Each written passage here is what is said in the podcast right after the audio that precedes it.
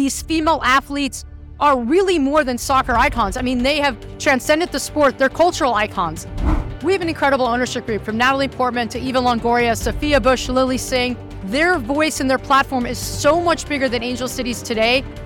Building something is incredibly difficult. Hello, I'm Vanessa. As you can hear from my accent, I'm French. I've been a sports content creator for six years now. I have built a community of nearly 400,000 sports professionals and fans. Welcome to Champion du Digital, the podcast that puts the spotlight on the champions who work behind the scene to shape the sports of today and write the sports of tomorrow. In this podcast, you will find interviews with professionals who provide concrete answers to a trendy subject in the sports industry. Fan experience, social media, Web3 influence, entrepreneurship, sports jobs. Whether you are an entrepreneur, a professional, or a student, this podcast is made for you. Good listening. So, uh, first, can you talk about the strategy and the idea to launch uh, Angel City? We were really inspired by the World Cup of 2019 and the idea to drive to real equity for women, pay equity for women athletes. So we built Angel City a different way with mission at its core. We wanted to build an organization where mission and capital came together, where we not only had a positive impact in the community, but we also grew the sport and drove ultimately to true equity and pay equity for our athletes. Uh, last year, I talked with Kara Nortman and she told me about the butterfly effect for Angel City. What can you say about this? Well, it's the concept that if you can see it, you can be it. When we started Angel City, there was nobody like us. There wasn't an ownership group that was majority female. There certainly weren't three female founders. There weren't teams that were built majority with women. And so we weren't discouraged by that and decided to build it a different way. Um, we created the path of Angel City, and now we're trying to share that path so others can improve upon it um, and build upon it. Uh, to uh, to build this uh, project, you work with amazing people like Alexis Ohanian, uh, Sophia Bush, Natalie Portman. What it is to work with them on this pro- on this project? We have an incredible ownership group from Natalie Portman to Eva Longoria, Sophia Bush, Lilly Singh.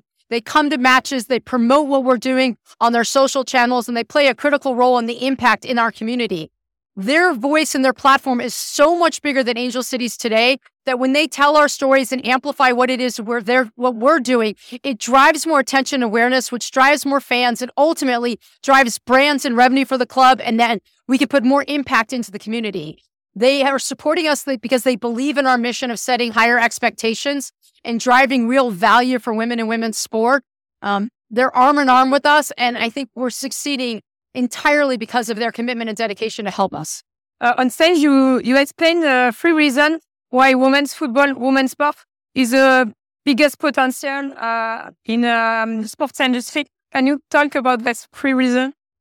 Look, we have the best players in the world playing women's football. We have more attention um, around the sport. These female athletes are really more than soccer icons. I mean, they have transcended the sport. They're cultural icons. Their followership is in the millions. So we can tap into their audience and use their audience to build attention awareness for their local clubs and in addition to their national teams. It is an incredible platform with which to build a business um, and to build a brand. And so the potential for women's football and women's sport more broadly is there because people are now paying attention because it's so much easier to follow your favorite fan, sorry, to follow your favorite player and your favorite team. We don't have to rely on traditional media. And then you're having clubs like Angel City Football Club and the National Women's Soccer League, like the San Diego Wave and Kansas City Current, Washington Spirit that are investing in their clubs that are driving real attention and awareness. Also, you talk about uh, the importance of uh, storytelling, like to drive um, uh, identification uh, why is it important for you to uh, to talk about not like only sports but also about the stories? It's about creating an emotional connection with your audience and with your fans, and you do that through storytelling. I don't think anybody will doubt that women are just better storytellers than men. And when you find that connection with that athlete, it makes you want to follow their career and support their careers. So telling their stories, telling their why, following them on their journey is going to grow the sport and grow the audience uh, about the um, specific model of uh, the sponsorship. I know you you like you choose your sponsors and you try to uh, to have an impact in the community. Can you talk about this? Yeah. So with Angel City Football Club, we launched the Angel City sponsorship model where we give 10% of our sponsorship dollars back into the community. We do that through our impact platform of equity essentials in education, which means when we partner some with someone, our fans and our community understand that we are value aligned, that we want to set higher expectations and ultimately drive to equity, whether that's pay equity, gender equity, whether that's giving opportunity and access to youth, to creating more opportunities for female coaches and pathways so that they can be a professional doing something that they love. But we utilize our relationship with our partners and their dollars to make an impact in our community. Uh, two questions. Uh, what is the best advice you receive uh, as an uh, entrepreneur and you can share with me? Well, the best advice is don't take no for an answer. No is a really easy answer to give. You have to find a path around the no. You have to figure out who is motivated to support you and get in front of them because building something is incredibly difficult. You need the absolute best team to do it, and you have to be passionate and believe that what you're building needs to exist and find those around you um, that believe it the same way. And the last question How do you see the future of women's football with this uh, FIFA Women's World Cup and after? I mean, it's just exploding. And there are 1.2 million people that watched the 2019 World Cup. We're expecting over 2 billion people for this year. We've already sold over a million tickets for the World Cup this year, which is more than all of 2019.